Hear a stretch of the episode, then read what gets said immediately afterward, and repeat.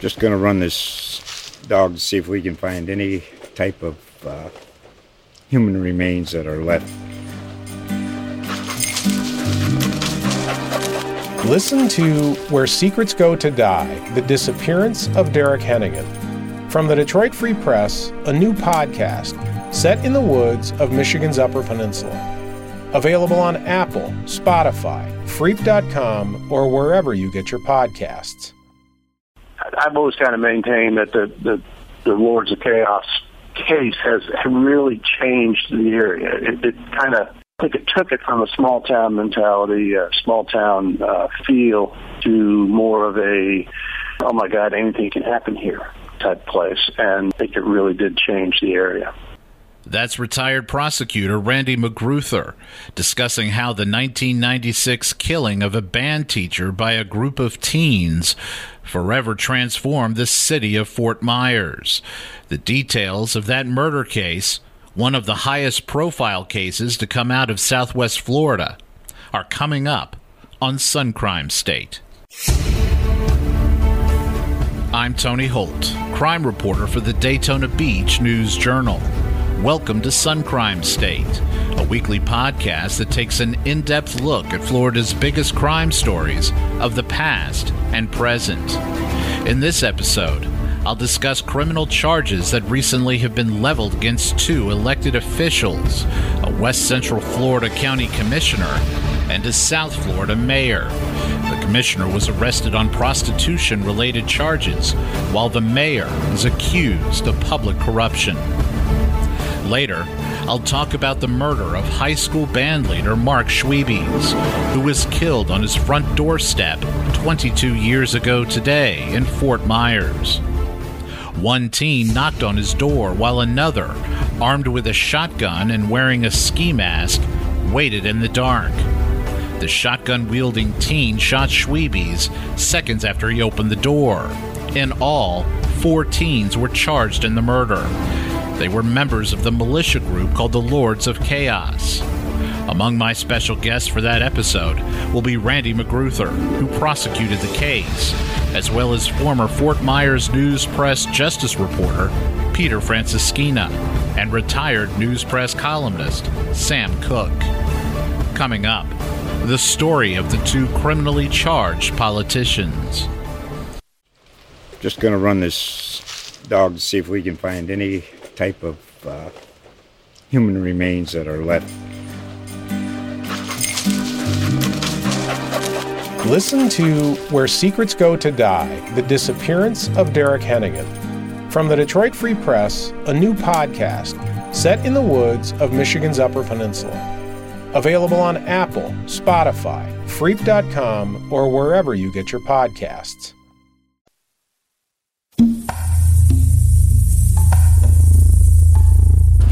Mayor Haynie is innocent of these charges.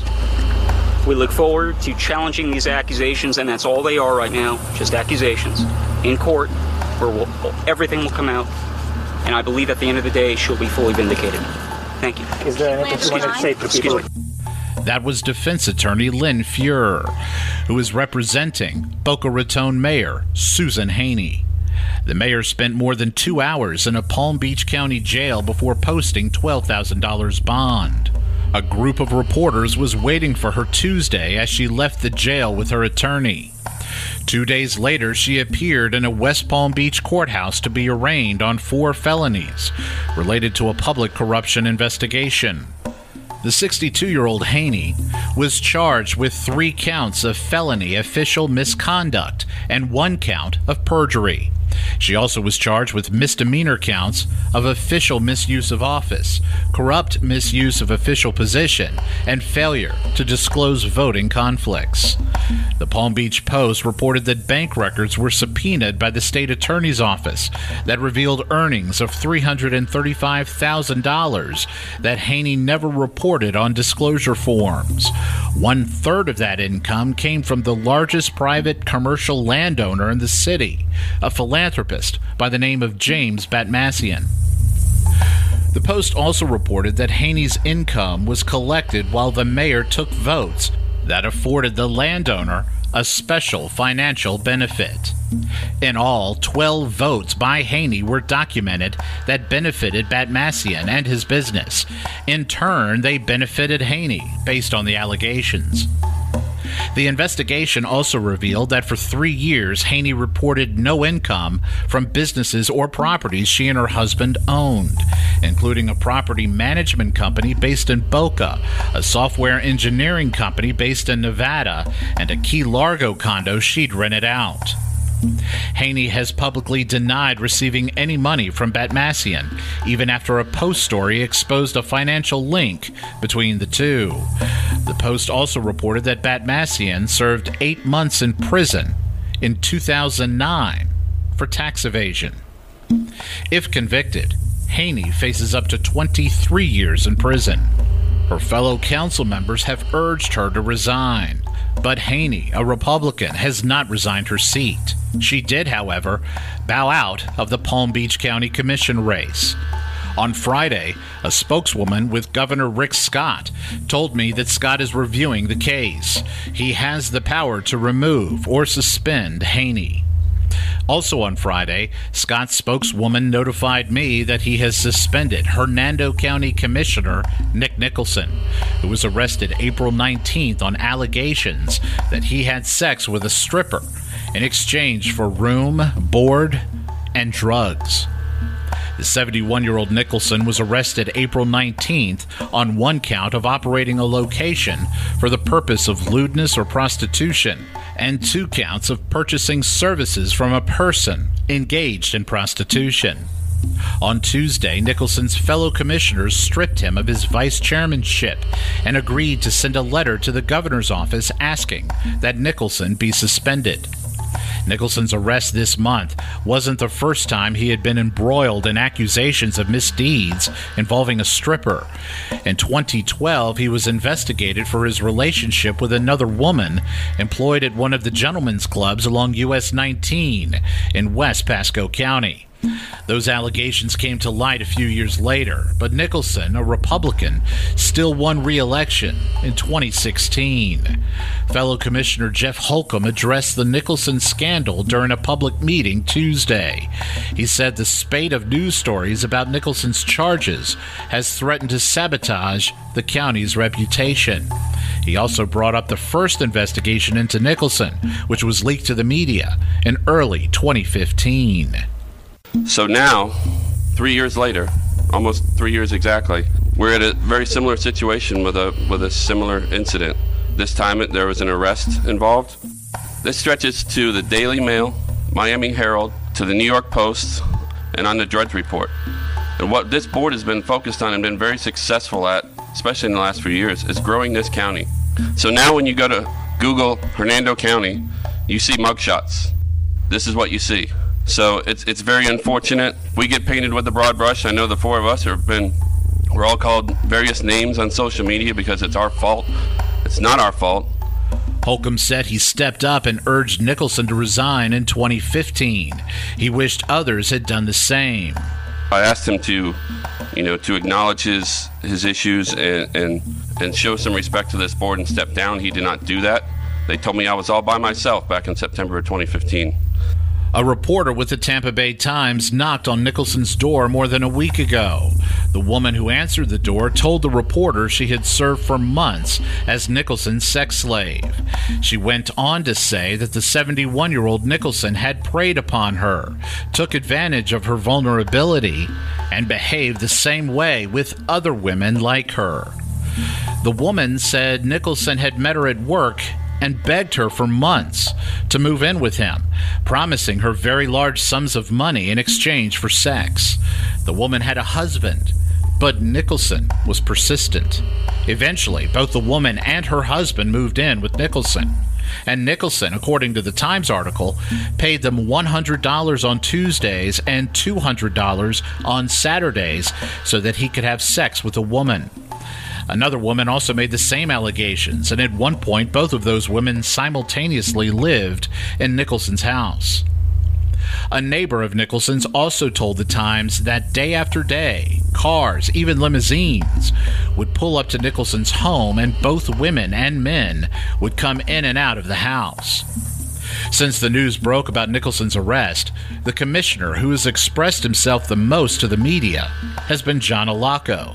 He said during last week's commission meeting that Nicholson has no other choice but to resign we can't do anything besides send a letter to our governor. However, uh, Commissioner Nicholson can do something, and he could resign on his own, and I would encourage him to do so and have done so. Nicholson has not spoken to the media since his arrest, but he did send a letter to Governor Scott. He asked that the governor suspend him effective July 17th, the day after the deadline to put his seat on the ballot this year. Nicholson, in his letter, admitted to causing embarrassment to the community, but assured the governor he was seeking counseling and was under the care of a doctor. Scott decided to suspend him immediately. In an email to me, a spokeswoman with the governor's office called the charges against Mr. Nicholson, quote, disturbing and unbecoming. The suspension means the governor can appoint a new commissioner to finish Nicholson's term, which expires at the end of 2020. Coming up, the story of the Lords of Chaos. Just going to run this dog to see if we can find any type of uh, human remains that are left Listen to Where Secrets Go to Die The Disappearance of Derek Hennigan. From the Detroit Free Press, a new podcast set in the woods of Michigan's Upper Peninsula. Available on Apple, Spotify, Freep.com, or wherever you get your podcasts.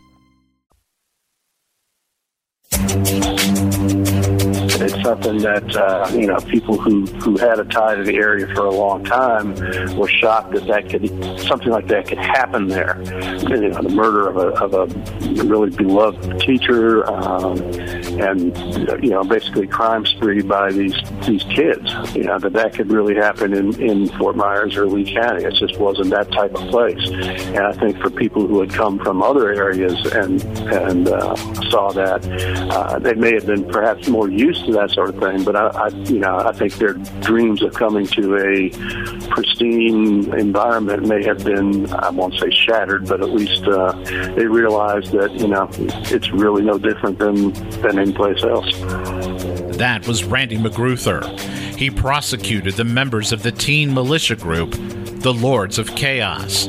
On the night of April 30th, 1996, that group took the life of Riverdale High School band director and Marine Corps veteran Mark Schwebes. The victim was shot once in the face by a shotgun. Then he was shot a second time in the pelvic region. A neighbor who heard the shots and a car pull away called 911. The car had a noisy muffler. That's all detectives had to go on for a while. McGruther, who prosecuted homicides in Florida's 20th Judicial Circuit, recalls that first meeting his office had with detectives following the murder. Just remember hearing that this uh, school teacher had been murdered as, in his front door. I believe we had a meeting the next morning, I think, at the sheriff's department. Uh, some of the people who had been working on the, the case had, had gotten together and were briefed on it. I believe first they they didn't know, uh, um, you know, he was single. Uh, they thought it may have been possibly a, you know, a triangle type situation or something of that nature. You know, really didn't know. They're just trying to, to take what they could from the crime scene. He had been shot once in the in the head, and then uh, he was shot in the buttocks as he as apparently after he fell to the ground. And I think uh, they tried to think, you know, if, if that was related to the possible motive. It took only a couple days before law enforcement got a tip from a female acquaintance of one of the fringe members of the militia. The shooter, Kevin Foster, bragged about what he did, and his friend bragged to the female. There's a basic rule of thumb when it comes to homicide investigations. Killers who work alone have the best chance of getting away with it as long as they keep quiet and don't leave a lot of evidence behind. The odds decrease with every additional accomplice because there's a greater chance someone with knowledge of the crime will talk. There were four core members of the Lords of Chaos. That number doubled when you included the less fanatical members. Foster was bound to get caught. He wanted to become infamous. Foster was born in Amarillo, Texas. He was eight years old when his family moved to Fort Myers in Riverdale Estates across from the high school. They didn't stay for long. Foster's mom and whoever her husband was at the time defaulted on the mortgage and moved into a mobile home in Canyon, Texas, just south of Amarillo. By the time Foster entered the first grade, he had lived in five states and had three different fathers. The family eventually made it back to Fort Myers and found a house on Lorraine Drive, a step down from the Riverdale house they had years earlier, but it was a step up from the Canyon Trailer Park. While in middle school, Foster was a straight A student, but he changed after he got to high school. He liked girls, guns, and goofing off. His grades plunged. Foster's mother was named Ruby. She was more like the cool mom, or at least she tried to be. She was more a friend as opposed to an authority figure. Foster's last stepfather owned a pawn shop, so he would sometimes work there. When Foster was 14, he got a shiny new shotgun for Christmas. It was a gift from his mother. His gun collection would grow after that. In March 1994, Foster, who had always been careless with his firearms, accidentally shot himself in the stomach with one of his handguns. The bullet exited through his stomach and lodged in the mattress. He was rushed to the hospital. Law enforcement is always called whenever a patient goes to the hospital for a gunshot wound. The Lee County deputy who responded then wound up being one of the lead detectives who would investigate Foster years later for murder. After the accidental shooting, the father of Pete Magnotti prohibited his son from hanging out with Foster. He thought Foster was a dangerous influence. Magnotti had always defied authority. He didn't listen to his father. He worshiped Foster. He even called him God. Pete Magnotti was born in California to a Filipino mother and a World War II veteran father. When his father retired, the family decided to move to a quieter place. They chose Lee County, Florida. Magnotti was two years old at the time. They lived near the Fosters. The two boys, who were one year apart, became fast friends after Foster moved back to Fort Myers. Magnotti's IQ was 153. He was exceptionally gifted, but an erratic student. He either lacked an attention span or interest or both. He found himself in the gifted program, but he challenged his teachers. Magnotti saw Foster as a big brother at a time when he really needed one. Magnotti never felt as though he fit in. Fort Myers was a country town, and Magnotti felt like an outcast. He was half Asian, skinny as a rod, and he didn't look all that masculine. He sang and played the clarinet. He also loved comic books. He would later be the guy who wrote the manifestos for the Lords of Chaos. Before that, he started writing and drawing his own comic books. Even at a young age, they were pretty dark. Foster was not among those who teased Magnotti. Foster was actually his protector. Magnotti had another friend too. His name was Chris Black. Black was short, five feet, five inches tall, and overweight. He too was regularly teased by his peers. He and Magnotti became friends while they were in the 10th grade. They were both smart and loved comics. Black's IQ was high too, high enough for genius level, but not at the level of Magnotti's. The two of them got along great. At first, it seemed like a perfectly healthy friendship. Black lived part of his life in Georgia. He was happier there. He was a lot less happy after his family moved to Florida when he was a teen. He clashed with his father, who was into fishing and hunting. Black became withdrawn. but he could be himself around Magnotti, who eventually introduced him to God. Black liked Foster right away. It was like how a smaller, younger kid in the neighborhood gains acceptance from the bigger, older kid. Foster just had an alluring presence, but he didn't impress everyone. Derek Shields was the fourth core member of the Lords of Chaos. He didn't care for Foster, but he didn't necessarily stand up to him either. Shields was born in upstate New York. His father left by the time he was five. His grandfather died around the same time. Starving for male influences, Shields idolized his brother, who was three years older. It was his brother who got him hooked on baseball. One day, while the family was still living in New York State, a few months after his eighth birthday, Shields slipped on some ice. The BB gun he had been holding hit the ground, and the pellet ricocheted off a door and struck him in the eye, blinding him. He actually was the first of two future Lords of Chaos members to get shot accidentally. Five years later, Shields got an implant lens and could see out of that damaged eye again.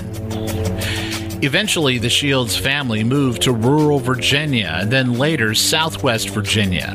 Derek Shields' older brother, Fred, died as a young adult, and that permanently scarred him. Fred was murdered. Derek Shields seemed to lose his innocence after that. He also was aimless, unaware of his own potential, even though he was smart enough to get good grades by hardly trying, and athletic enough to garner interest from colleges to play baseball. He started gravitating more toward Magnotti and Black. They didn't have a whole lot in common, though. Magnotti, for instance, loved Marilyn Manson and heavy metal. Shields liked pop music, mostly the softer stuff. He dug Mariah Carey. The Lords of Chaos was made up of Foster, Magnotti, Black, and Shields. Foster was the leader. He even called himself God. Other members of the group, other than Shields, called him that too. Magnotti was basically Foster's first mate. He was also the recruiter. He was the one who brought in Black and Shields. Four others were mainly hangers on. Among those hangers on were Chris Burnett and Thomas Torrone. The Lords of Chaos got off on destruction. They thrived on hearing glass break and watching things burn. On March 24, 1996, two charred Jeep Cherokees were found in some abandoned area in Lehigh Acres. A sheriff sergeant who found them knew right away they must have been burned with some kind of accelerant, because nothing burns that intensely without it. One Jeep was so damaged that a VIN number couldn't be recovered from it. The VIN number on the second one was found and it was called in. No record was found. That meant it was driven right off a dealer's lot. The vehicles were valued at $60,000. Foster and some of the other boys were atop some grain silos watching the Jeeps burn, and they were laughing and admiring their work. Foster thought of another way to cause havoc. He filled a soda can with brake powder. It closely resembled gunpowder. Then he attached wires and wrapped it in duct tape and left it on a shelf inside a pharmacy that was inside a Walmart supercenter. He called the store and told an employee there was a bomb inside. He was hung up on. Then he called back and told the employee to evacuate everyone. The employee cussed him out and he hung up again.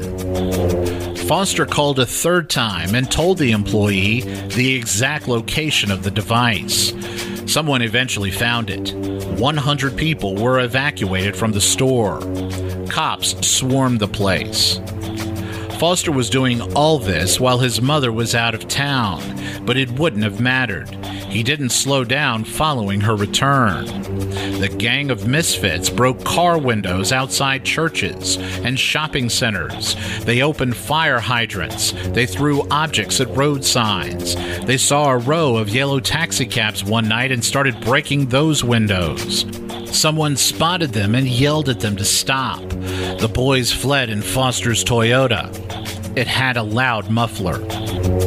One night, Foster, Magnotti, and Black drove by The Hut, a restaurant on Buckingham Road. The restaurant was a tourist attraction. It still exists today, and it has been in business for 44 years. But one night in April 1996, it was almost completely destroyed. The trio pulled up on the restaurant hoping to find something to steal. Foster heard something that sounded like monkeys inside some kind of covering. A cage was underneath the covering. Two exotic birds, macaws, were inside the cage. Foster decided he wanted to set fire to it, intending on killing the monkeys. Some dry palm tree foliage was nearby and sprayed a flammable liquid on it and ignited it. The birds, which the patrons of the restaurant loved, cost about $3,000. The cage cost another $1,000. One of the birds died in the fire. It was after all that mayhem that the gang decided to create a name to call themselves the Lords of Chaos, LOC for short. Foster came up with it. Here is McGruther telling me what the LOC's basic mission was. It was basically that they were going to wreak havoc and, uh, you know, commit crimes throughout the area and, and try to create fear in the, in the citizenry. What they had done up to that point wasn't enough.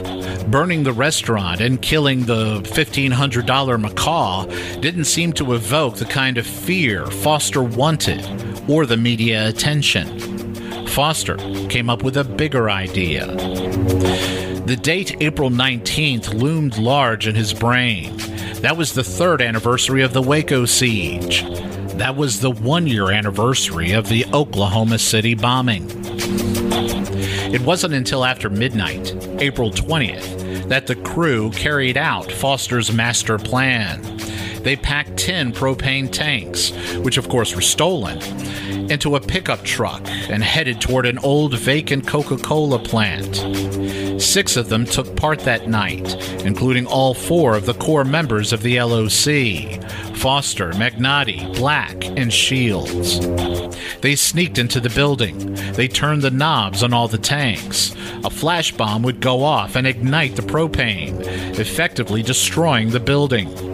The flash mob was made of a Pepsi can, and Foster was proud of that irony. The bomb was set. The hissing of the tanks could be heard by Black, who was watching guard by the getaway vehicle across the street. They all ran out of the building, got into the truck, and drove to a park where they could still see the plant. In roughly 12 minutes, there was an explosion.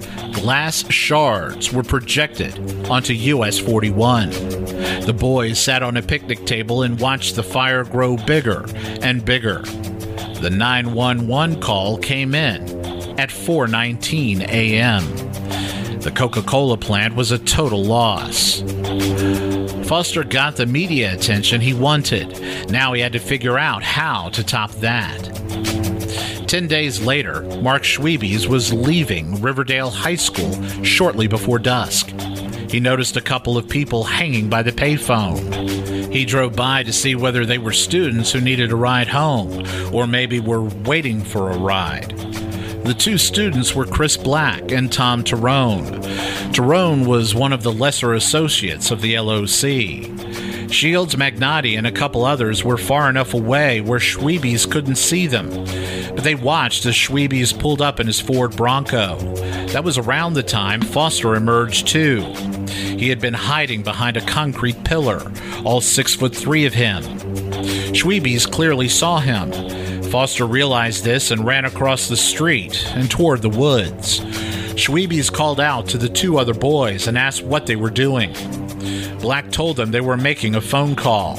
Schwebes knew the phone didn't work because it had been vandalized some time before. The boys knew that too. The LOC had vandalized it. Schwebes asked who the person was who ran across the street. Black told him he didn't know.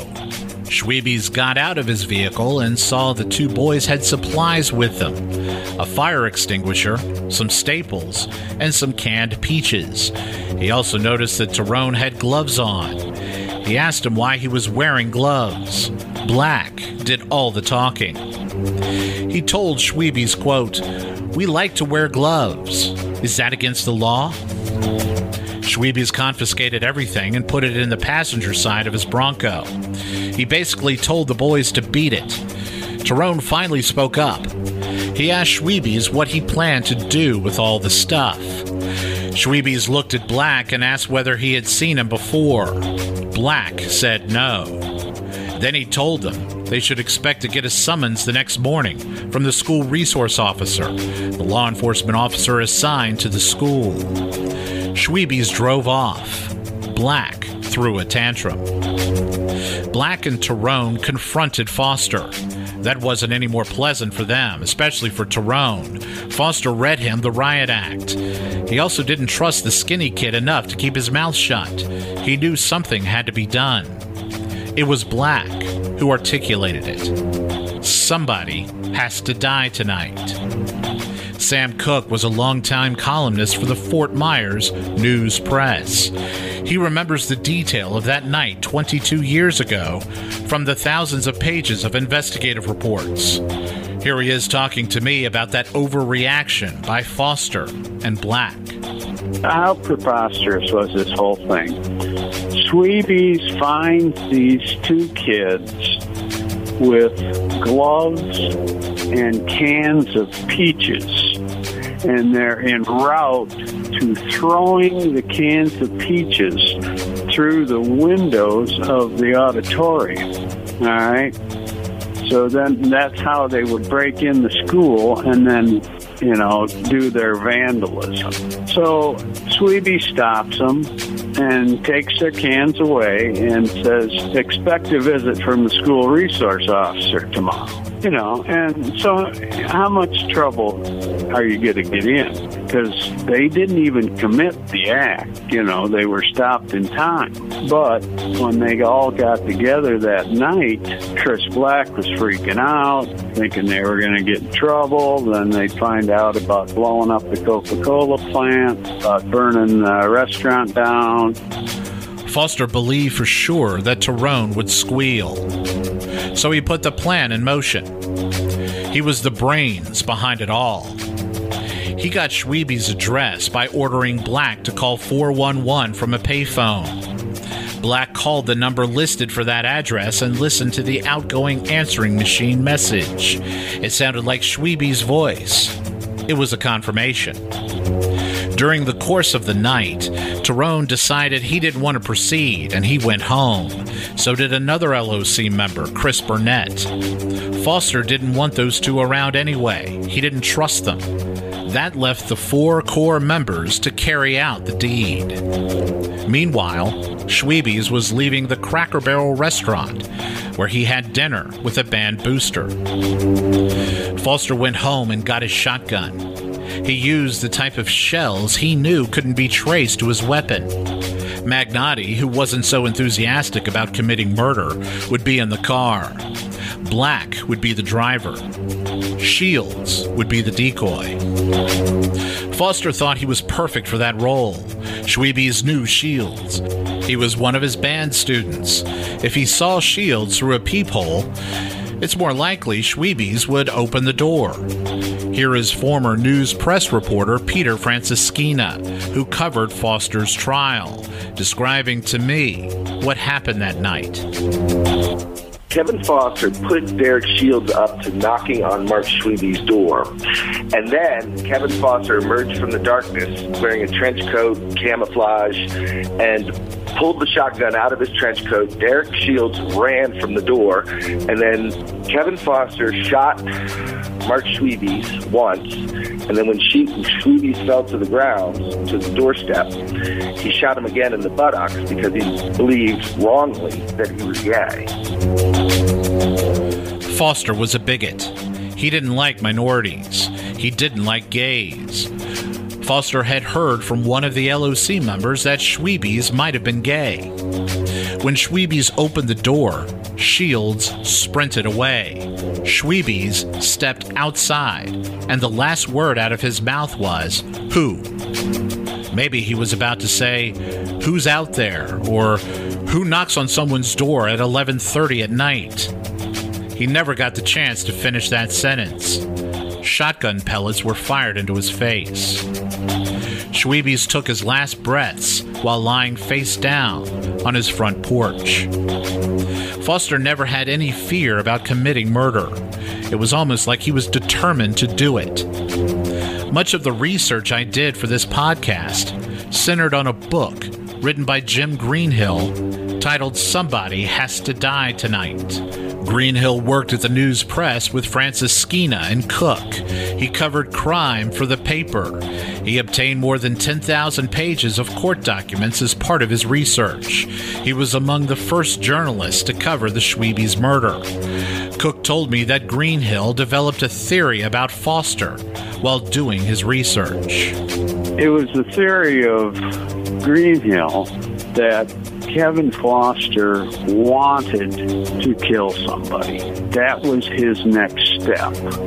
When they went to Sweeby's house, I mean, Foster was, you know, at some points dumb like a fox. He got these pellets for his Mossberg shotgun that couldn't be traced. So, you know, he knew what he was doing. It only took a couple days before investigators got their first big lead. It came from a teenage girl. After the shooting, Kevin Foster uh, ran his big mouth and was bragging about what they had done. And he was bragging to one of the other hangers-on to the Lords of Chaos, and that that that kid in turn told his girlfriend about it, and then she is the one who dropped the dime on them. She called the police and said, "Hey, my boyfriend knows he did this murder." And the cops picked that boyfriend up, and then he rolled on everybody else. The sheriff of Lee County at the time was John McDougal. It was a job he kept for 12 years. McDougal was open about his Christian faith and had an Old Testament approach to punishing criminals. The LOC was dismantled and all of the members were arrested. The core members were charged with murder, and detectives were able to link the vandalism and arson to the entire group. McDougal pulled no punches during his first press conference, especially when he turned his attention to Foster. Cook kept his notes from McDougal's press conference. He was quite a character. He was uh, very religious, and he was pretty popular because he always spoke his mind. And uh, this was no different. You know, he went right after Kevin Foster. They had previously killed birds, and they torched the church, and they blew up the Coca Cola building. So their crimes were getting, you know, more serious. Then McDougal said all was culminated in the murder. He was, he being Foster, was such a magnet. The guy called himself God. He had such a great pull on these other wannabes that they were orbiting around him. He had the weapons, no parental control, no curfew. He was like the big man on campus, even though he wasn't on campus. Foster was a high school dropout. Detectives also found out about crimes that Foster wanted to commit but never carried out. One of those crimes was a mass shooting at Disney World. And then there was this other thing that there was a grad night at Disney World, and he wanted to go up there with guns and open fire on the black kids. It was a racist thing on Foster's part. He said they were punk kids. You're seeing a microcosm today, trench coat mafia. It would have been like a Columbine massacre at Disney World. Columbine wouldn't happen for another three years.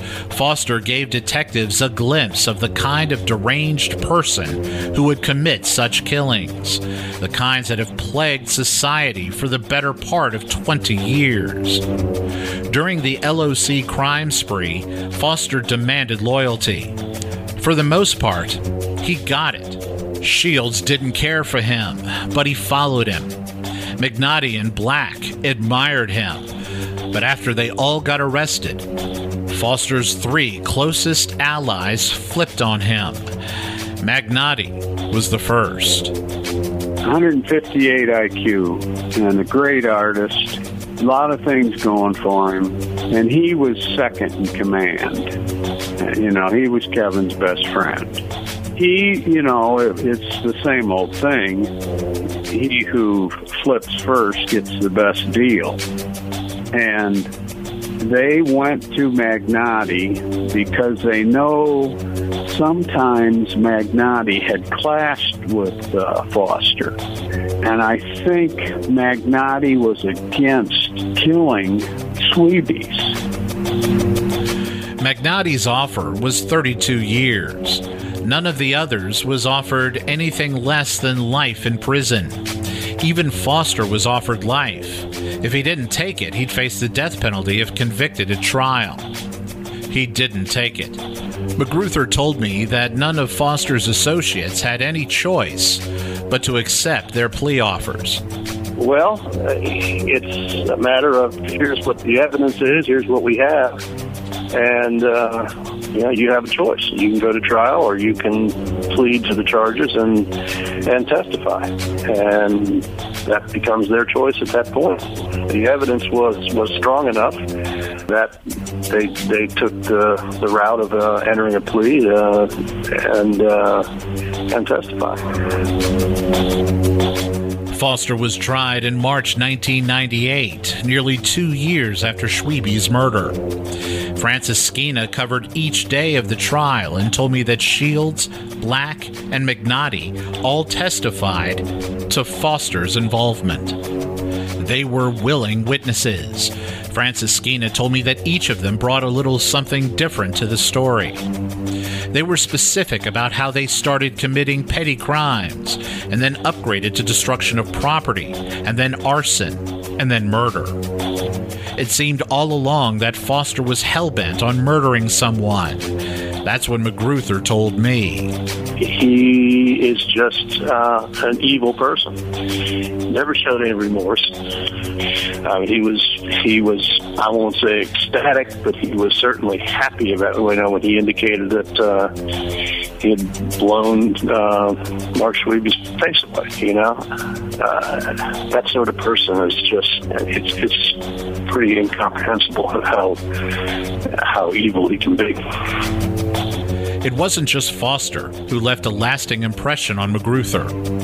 Foster's family, in particular his mother, Ruby, and his sister, Kelly, attended the trial. They showed no restraint. They freely expressed their disdain for the prosecution.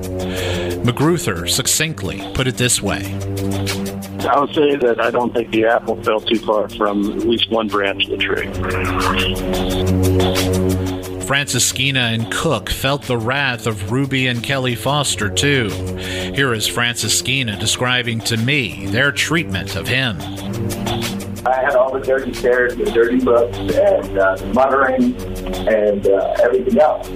Um, and I can't say that I've ever had a defendant's family treat me in that fashion before or since. That bad, huh? It was not pretty. None of. Kevin Foster was found guilty. During the penalty phase, Kelly Foster testified on her brother's behalf. She didn't sway jurors, who voted 9 to 3 to recommend death. Cook tried to get a quote from Kelly Foster outside the courtroom. Uh, yeah, Kelly. This came at a bad time for Kelly because she had applied for a job with the Collier County Sheriff's Office. You know, I, I made an attempt to always try to talk to the family members, regardless of, you know, they, they hated me, but, you know, so what? So, you know, Kelly was coming out, and this was after I think they they were all, all got up there and lied and said, you know, Kevin was home all night and he was on the telephone from 11:30 to midnight when Sweebies was killed, and you know, it's just ridiculous. So I asked Kelly, you know, did she have any comment or something? And she told me to drop dead. And it, it was a perfect setup for the end of my column.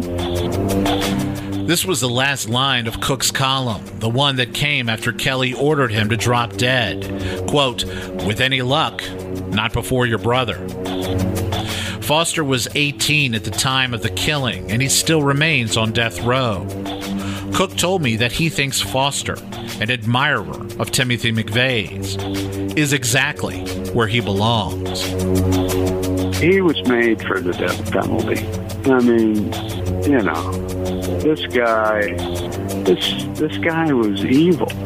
He, you know, he's diabolical. He was going to kill somebody sooner or later.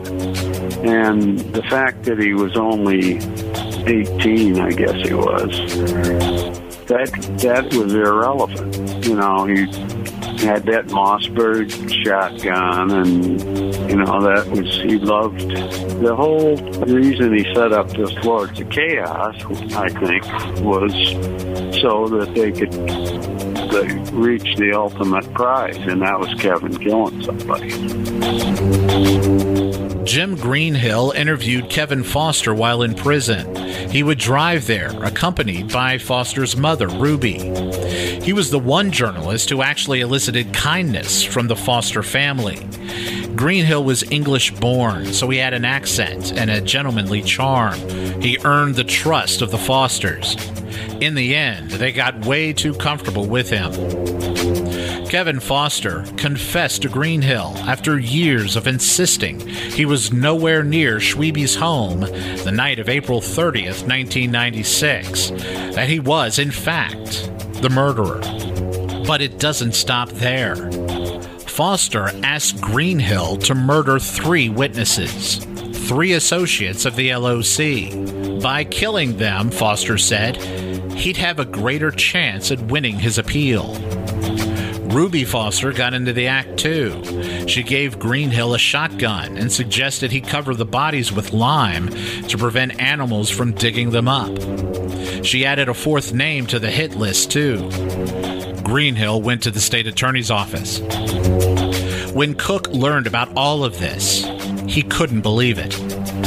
I don't know how many copies he sold, but this was a career maker, and you know he had the, the inside track, and you know what what what reporter does that ha- ever get asked to kill three people, you know, and then you know decides to do the right thing and goes to the state attorney. Can you imagine what the state attorney's office thought when he walked in there with that news?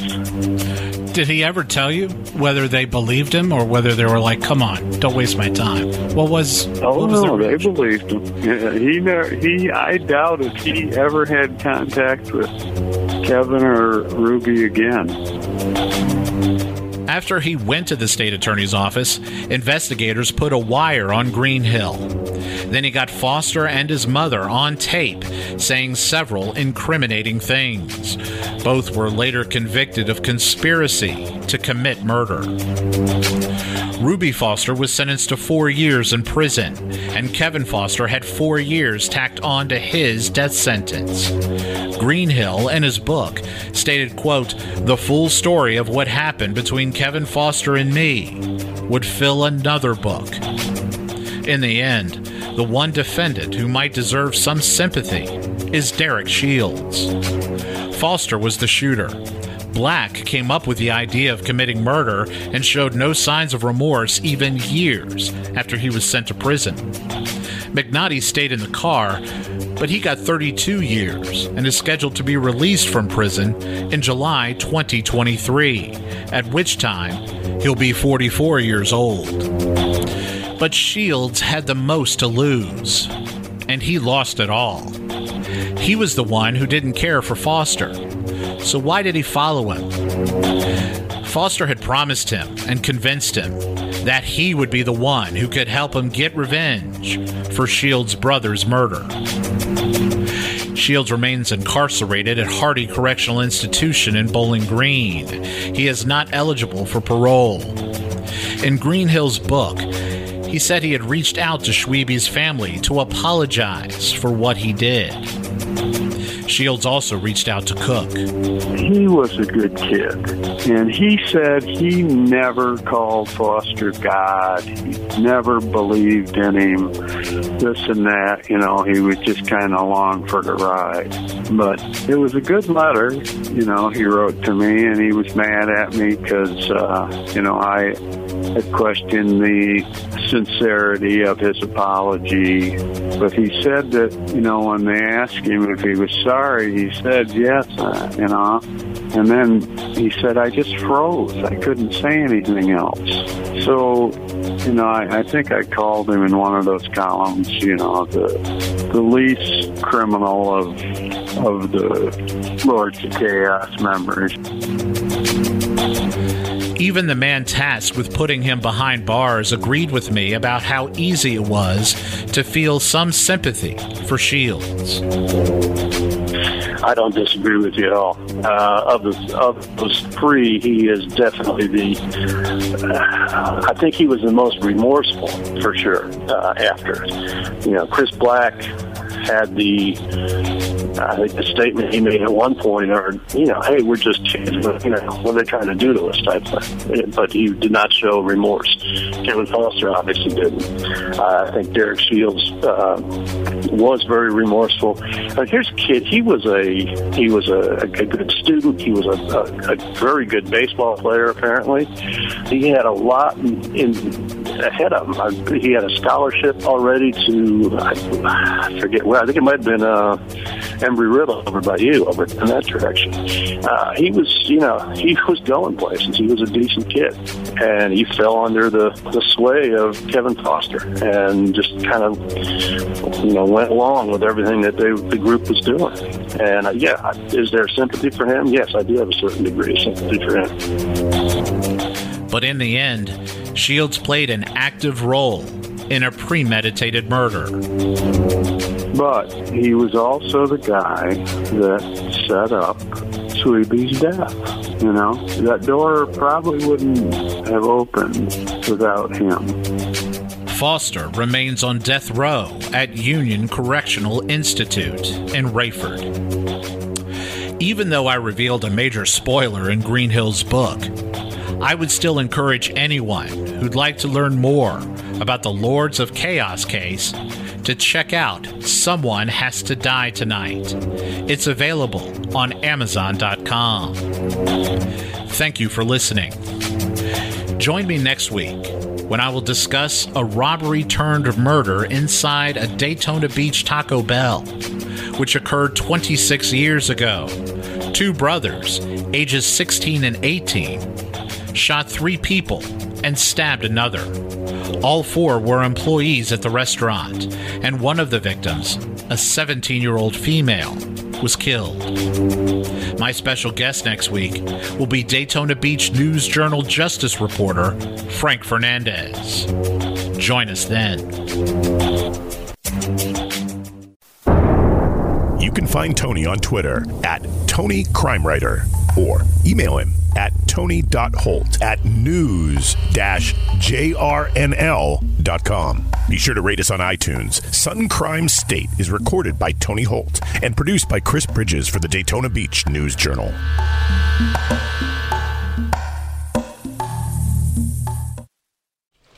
Just going to run this dog to see if we can find any type of uh, human remains that are left Listen to Where Secrets Go to Die The Disappearance of Derek Hennigan. From the Detroit Free Press, a new podcast set in the woods of Michigan's Upper Peninsula. Available on Apple, Spotify, Freep.com, or wherever you get your podcasts.